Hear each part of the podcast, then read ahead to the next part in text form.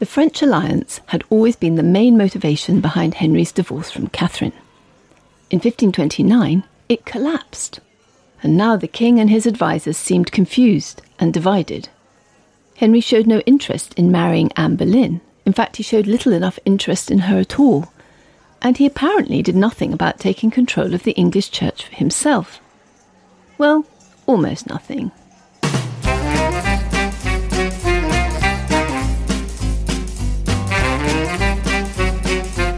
Hello, good to see you at the History Cafe. This is where we come to talk, usually about historical stories everyone knows. Just want to try out some new ideas. I'm John Rosebank. And I'm Penelope Middlebow. At the History Cafe, we revisit stories that have got stuck in our collective memory, but just don't look quite right to us. So get yourself a coffee, pull up a chair, let's see what happens.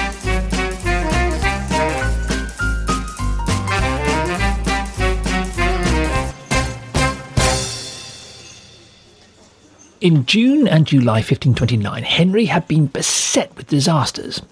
The Pope had signed an alliance with the Spanish. The French had signed a peace with the Spanish. The trial of Henry's divorce had collapsed without a verdict, and, much worse, the Pope had summoned the case to Rome. Court factions, long opposed to Henry's skilful and long serving minister Thomas Wolsey, manoeuvred him out. Henry's court was now a grim place, full of bickering men and shouting women. On the 2nd of August 1529, ten days after Henry's divorce trial had collapsed, two of his theologians, Edward Fox and Stephen Gardiner, were staying at a house in Waltham, not far from London. We've met both of them before. They'd been Henry's chief envoys to the Pope. Gardiner had then taken over from Wolsey as the king's secretary. It just happened that there was another theologian staying in the house, he was a friend of the family and had got out of Cambridge because there'd been plague in the town. His name was Thomas Cranmer. Well, as you can imagine, the three theologians all got talking about Henry's divorce and the prospect of the trial now being moved to Rome. Cranmer had an idea. What many scholars did when faced with a thorny question like this was to ask around, to canvass learned opinions from the universities. Well, why not do some research? Asked the theologians at the various European universities whether they thought Henry had a case against Catherine. You could also at the same time do some research as to whether the King of England could ever be put on trial abroad. It might be a way to put pressure on the Pope and his Spanish friends. Well, Gardiner and Fox evidently warmed to Cranmer's idea, and they reported it back to Henry. Cranmer was quickly recruited into a team of researchers to hunt for new evidence. Getting learned opinions on the divorce from the universities turned out to be a struggle. Fighting broke out in Cambridge. Henry's men were stoned by women in the streets of Oxford, one of them while he was peeing against the city wall. In the end, however, favourable verdicts were eventually extracted from both English universities, as well as from Orleans, Bologna, Padua, and other places hostile to the Spanish. Of course, universities in Spain and Spanish held territories, Louvain, Salamanca, Alcalá, and Seville, all came out in favour of Catherine. Henry's old ally, Francis, King of France, undertook to get the backing of the Paris theologians. It had to be done as secretly as possible since Francis, or as you remember from last time, his mother, had just signed a peace treaty with the Spanish. In fact, his sons were being held hostage by the Spanish until he paid a ransom. Francis had even been made to marry the Spanish king's sister, though they never had any children, and Francis kept two official mistresses. Well, Francis sent Guillaume de Bellay. Now, he was brother of Jean de Bellay, the French ambassador in England, whose letters we've been using as a very important source. Francis sent Guillaume to put some not very subtle pressure on the theologians in Paris. Guillaume spent weeks arguing and dining, and then threatening and allegedly offering bribes to the academic theologians. In the end, the Paris faculty voted by 53 to 47 that Henry's first marriage was invalid. Success! Jean du Bellay, the ambassador brother, then spent days sweating in what he described as l'enfer de Paris, the Paris hellhole in the middle of summer, trying to get a printed copy of the verdict. He finally got his hands on it, left town, and rode for the coast. There he got on board a ship and hit a storm. He finally reached Dover on Friday, the 19th of August, 1530, staggered ashore after a terrible crossing. But as he collected his wits and his belongings and set off for London, the opinion of the Paris theologians was just one among a number of significant documents he was carrying, and probably not the most important, as we shall see. Well, while all this was going on, Fox, Cranmer, and a team of researchers back in England were searching for documents to prove that English kings could not be tried abroad. They looked everywhere, from the Royal Archives in London to the Vatican Library in Rome. But what matters for this story is that their investigation turned into a search not only to prove that Henry couldn't be tried abroad, but also that English kings weren't just any ordinary kings. They were imperial monarchs without any rival in their realm. Now, imperium was the Renaissance idea that kings, like ancient Roman emperors, should have absolute power. Now, as we've seen, Henry had been interested in imperium at the start of his reign. But then, during the 15 years Cardinal Wolsey was running his government, he'd lost interest in it. Historian Virginia Murphy has argued that Henry's interest in imperium revived when he began divorce proceedings in 1527, since the case offered the chance to take the Pope on and challenge his powers.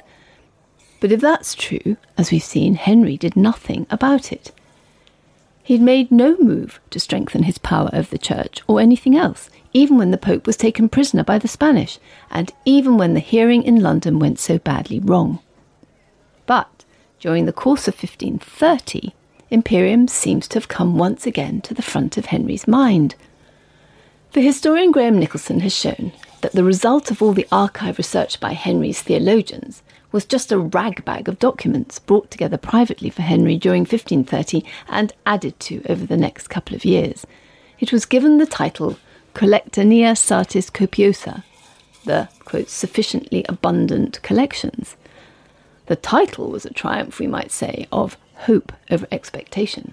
Actually, we now know that what Henry had in his hands was just a jumble of Old English records, most of which have since turned out to be medieval forgeries. But Henry didn't know that, and it didn't matter. What this musty bundle of old papers appeared to prove was that English kings couldn't be answerable to any other authority, including the Pope. What Henry's interest in Imperium was now definitely reviving. In fact, he worked laboriously through his personal copy. We know because its margins are full of his annotations. By 12th of June 1530, Henry was ready, cautiously, to sound out his leading bishops and nobility on this. He asked them plainly whether he could go ahead and give himself a divorce and ignore the Pope. One man fell on his knees and pleaded with the king to think of the uproar such a thing would create in the country. Henry at once backed down it was obviously not yet the moment to begin acting like a king with Imperium. He'd have to wait until he could bring his leading men with him. But then suddenly, just a couple of months later, in August 1530, Henry comes out with all guns blazing.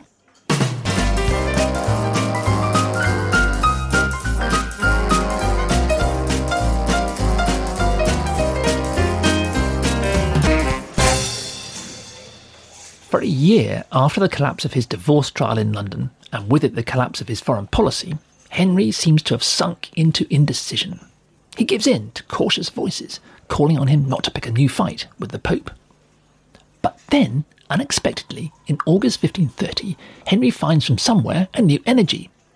Now he angrily ignores the cautious voices around him at court. He fires off a blunt message to the Pope, saying, Ne extra Angliam litigare cogantur, which means that neither he nor any other Englishman could ever be tried by a Roman court.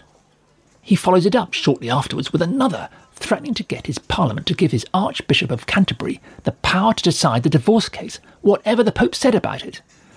Well, it's the crucial move that Henry had shown no sign at all of making in all the previous three years of the case. Early in September 1530, Henry was bending the ear of the Pope's new representative in England about the rights of Englishmen the Duke of Suffolk and Thomas Boleyn had a go at the poor man as well, throwing in that, quote, the king is absolute emperor and pope in his kingdom. By October 1530, Henry's messages to the Pope are raging with language he hadn't used for nearly two decades. Another meeting of the great and the good had refused to back Henry's plan to use Parliament to solve the case, but Henry defied them and fired off a furious letter to the Pope. We know, he wrote to the Pope, no superior on earth The Pope should hand Henry's case back, or Henry would simply proceed with it on his own. Pope Clement, cautious European bureaucrat that he was, pointed out that Henry was talking nonsense and that popes had been deciding English kings' matrimonial cases since at least Henry II's day, back in the 12th century, which was, of course, correct. But Henry ignored all that. Now, for the first time, he was moving actively and majestically onto the offensive. His team of theologians began writing a book against the Pope. They entitled it A Little Treatise Against the Mutterings of Some Papists in Corners. Much more ominously, Henry began filing dozens of legal charges against English clergymen. He used the medieval statute of praemunire, which banned anyone from referring cases to Rome. He only dropped his charges when the bishops offered him a massive bribe, £100,000, about 45 million today. Well, now it was clear to everyone that Henry was on the warpath, and that this time he'd be hard to stop before he'd asserted his authority over the English Church. But there's a mystery here. Why is it that in August 1530, after months of indecision and caution, Henry had suddenly thrown all restraint to the wind and set off on a course of action that he'd resisted for so long? What had changed? Ever since the great English historian J.J. Scarisbrick first pointed out that this was a turning point, historians have been baffled as to its cause.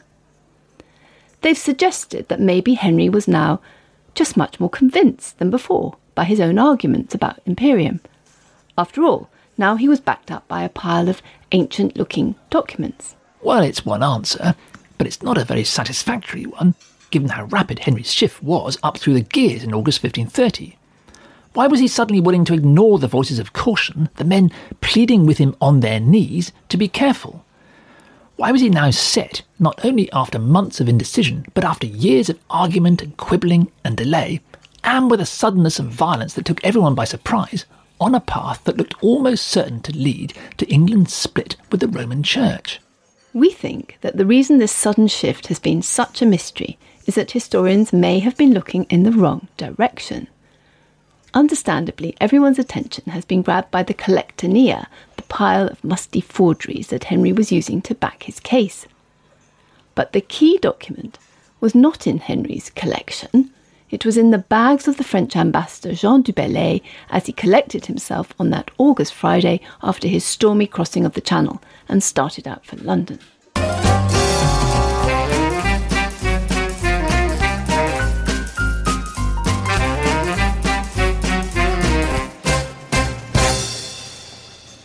Historians have always struggled to explain why it was that in August 1530, Henry suddenly goes on the offensive. After years of talking about taking control of the English Church, of Imperium, but doing nothing about it, he suddenly fires a barrage of aggressive messages to Rome and threatens the English clergy with legal cases and fines. What we think historians may have overlooked the crucial document. It was in the baggage of the French ambassador Jean de Bellay when he arrived at Dover after his rough crossing on the 19th of August. If we hunt in the English state papers, we find a mysterious note dated the 8th of August 1530 at Cognac in France. In this note, the French king is giving power to his ambassador, Jean du Bellay, to make a new treaty with England. Now, the date would be exactly right if we're looking for an explanation of Henry's change of mood. What we've discovered throughout the story so far is that every key moment has been triggered not by Henry's love life, nor by his ideas about domestic government, but by his foreign policy. In particular, each turning point in this story has turned out to have something very directly to do with Henry's relationship with the French. But the problem is that there seems to be nothing else in the state papers to show that this treaty, which the French king discussed with Du Bellay at Cognac, was ever thought through, or that Du Bellay ever even put it to the English king. So, understandably, historians have just ignored it. But back in 1969, a French scholar, Rémy Scheurer, edited and published Ambassador Jean du Bellay's correspondence. His edition is in the original, which is very difficult 16th century French, and most English historians just go on using the old 19th century translations. Well, you would, wouldn't you? But in Scheurer's edition, we find a second extraordinary document about an English alliance with the French. The reason historians seem to have missed it is that in the Old English translation historians usually use, the document is dated July 1529. And at that time, relations between the English and the French were terrible. The French were about to sign a peace deal with the Spanish. So this document about a new treaty with England has just looked bizarre and irrelevant. But in his edition in the original French, the editor, Remy Scheurer, dates this document right at the vital moment in August 1530. Well, there's no doubt from the various things the French king refers to in the document, for example, the recent release of his two sons, whom the Spanish had been holding hostage, that Scheurer is right. The document belongs with the other papers the French king gave to his ambassador Du Bellay at Cognac in August 1530, including, you recall, the powers to negotiate a new treaty with the English. Well, now, it seems to us this document that's been so long overlooked is absolute dynamite. Because in it, King Francis outlines in detail the treaty he wants his ambassador to offer Henry. Both kings will keep 6,000 soldiers on standby, with another 6,000 ready as backup. And if Henry goes ahead with ending his marriage and the Spanish decide to attack him, then the French will send their troops for his defence. Now, this is an extraordinary offer. It's actually amazing. The French king has just signed a peace treaty with the Spanish. You remember the one negotiated by his mother and Charles's aunt the year before in 1529. He's even been forced to marry the Spanish king's sister. The last thing he's supposed to be doing is working with the English and, above all, proposing a treaty against the Spanish. But what would amaze the English more than this was the offer of troops. No French king had ever promised to send troops to defend England, and they never have since, far indeed from it. But that was exactly what Francis I was offering to do in August 1530.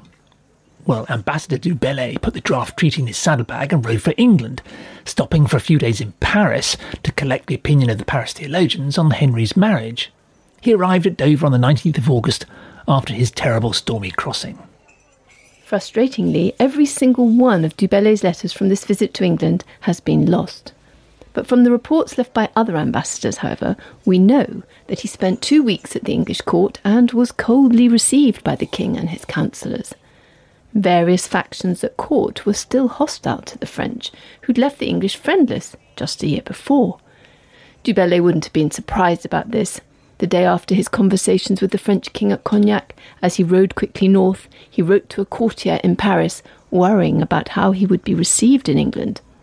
I might have to talk to Henry, says Du Bellay, sans cérémonie, présence aucun des seigneurs, informally, with none of his courtiers around.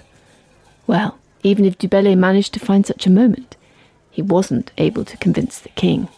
Henry wasn't apparently prepared to trust the French any more than his councillors were, or not yet, or not yet in public. But privately, Henry seems to have taken note. With Du offer, Henry now knew that Francis was ready again to split with the Spanish. He was on the lookout for allies. He was probably secretly getting ready to launch an attack on his new Spanish brother in law. The extraordinary offer of troops may even have made the French look, for once, more in need of Henry than he was of them. Well, whatever, Henry knew after Du Bellay's rather uncomfortable two weeks at court in August 1530 that the old English diplomatic game, setting the French and the Spanish off against each other, was back in play. So this explains what historians have always found so mysterious Henry's sudden move onto the offensive that month. The Pope might be able to face down an English king while he was isolated in Europe, but if Henry was backed by the French, it was a different question altogether. So, just as in 1525 and in 1527, in August 1530, it was the possibility of working with the French against the Spanish that prompted Henry into opening a new chapter in his divorce from Catherine of Aragon. And this time he was set on a course much more resolutely in conflict with the Pope. There was just one more big turning point to go before Henry finally split with Rome. It came on the 1st of September 1532.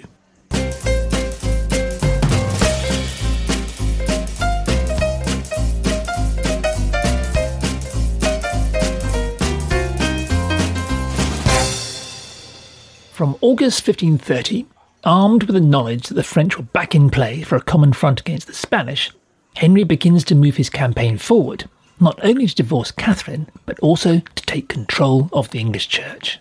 On the 1st of September 1532, Henry made Anne Boleyn the Marchioness of Pembroke. It was, at long, long last, the first sign Henry had given that he was probably intending to marry her. When we say probably, because even then, at the same time as he gave her this title, he unusually made provision for her yet to be conceived son to inherit from her, quotes, whether or not born in wedlock. Clearly, even then, Henry hadn't yet decided what he was going to do. But he kept his options open. He also kitted Anne out with some new clothes, including a black satin nightgown, and began renovating the royal apartments in the Tower of London. Now, he didn't use the Tower very often, but he would need the apartments if he was going to stage a coronation for a new Queen Anne. Now, the question is what had persuaded Henry that the time might have come at last to sort his marriage out? After all, the Pope was no closer at all to allowing him to divorce Catherine. If Henry was going to act, he would have to break decisively with the Pope first. Well, historians usually maintain that Henry was now simply set on a course of taking over the English Church. He would be an imperial monarch, one with no rivals. And well, there's certainly some truth in that, some evidence that Henry had been moving in that direction. In February 1531, Henry had demanded that the English Church recognise him as, quotes, protector and only supreme head of the English Church, with, quotes, cure of the souls of the English. Now, cure of souls meant responsibility for the eternal salvation of the English, not just their material welfare, as kings usually had. Well, on this occasion, the clergy proposed a compromise, naming Henry supreme head, quotes, as far as the law of Christ allowed which of course meant nothing at all. And then, as the historian J.J. Scarisbrick put it, they, quotes, shuffled the rest of the king's words so that he had a care for souls in their cure, which also, of course, meant that nothing at all had changed. This round, anyway, had gone to the churchmen. In 1531, the distinguished English legal authority Christopher St. German brought out a new edition of his textbook, Doctor and Student, in which he supported Parliament's right to govern the English Church. In April 1531, the verdicts of the universities that Henry's agents had collected were added to an updated account of Henry's case at the Blackfriars trial. They were all published under the title Censurae Academiarum. In this book, for the first time, Henry very publicly stated that he would take action in England in defiance of the Pope. So, this round to Henry. The same year, 1531, Henry's councillor, Thomas Audley, began drafting parliamentary legislation which would allow the English Church to decide Henry's case. It was something many had expected him to do in the summer of 1529. In fact, it was something he could have done long before. After all, he'd been talking about asserting his authority over the English Church since the start of his reign. It was seven years since he'd begun distancing himself from Catherine and moving towards a French alliance.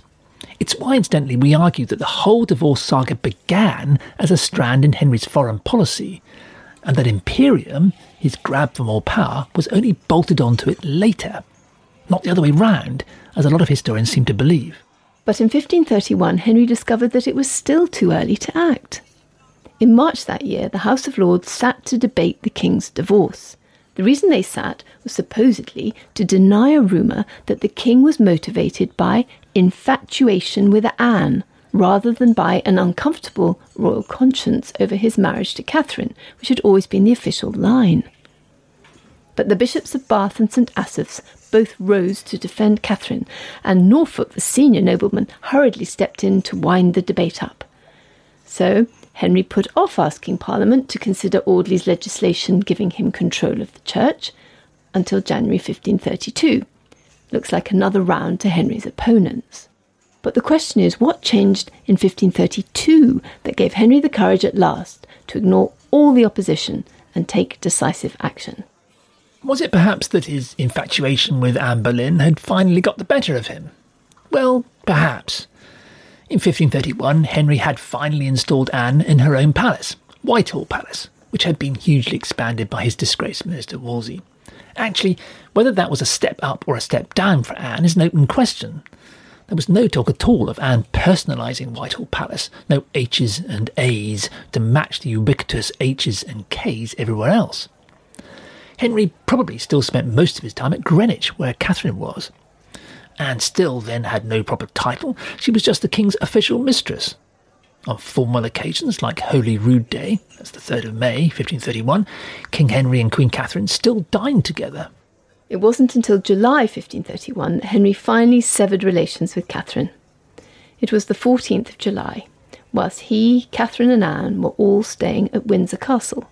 By now, everyone was quite used to this ménage à trois. But this time, Henry broke with protocol. He rode out with Anne without taking formal leave of his wife. There was just a message to say that he'd gone hunting at Chertsey Abbey. He had, in fact, left Catherine for good. Some would say it was a coward's way out. Well, to begin with, the situation suited Catherine because her daughter Mary, deeply hated by Anne, could now spend precious time with her at Windsor. And Catherine and Henry kept up their long standing habit of exchanging messages every three days.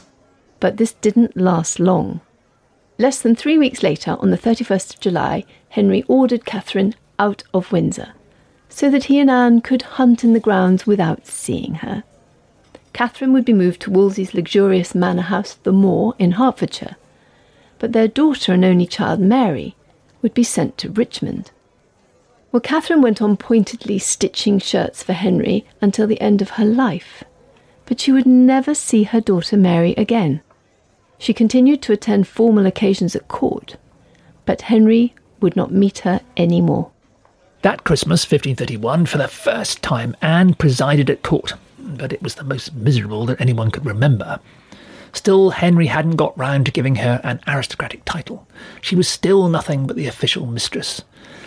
So, although things were moving in Anne's favour, up until the middle of 1532, they were going at a snail's pace. Not much sign of an infatuation here. In fact, on the 23rd of October 1531, the Pope had written wearily of Henry's case, quotes, The real cure for this evil will come from time, especially if it's true what we hear from some sources, though I don't know how reliable they are, that Signora Anna has begun to decline in the king's favour. While Henry's attachment to his mistress had evidently left at least room for doubt among some observers. So by the early months of 1532, Henry's campaign for imperium was still stuttering, starting, and stopping, and his attachment to Anne equally lacked any urgency. So we're still hunting for something that might have pushed Henry into decisive action at last in 1532, getting Parliament to legislate, and finally gearing Anne up for marriage. Well, every time we have a question like that in this series, the answer always seems to be the same. Yes, it was foreign policy that drove Henry, and this time is no different. By the middle of 1532, the international situation was uniquely favourable. Not only were the French angling for his support, there was also the situation with the Turks, as we shall see next time at the History Cafe.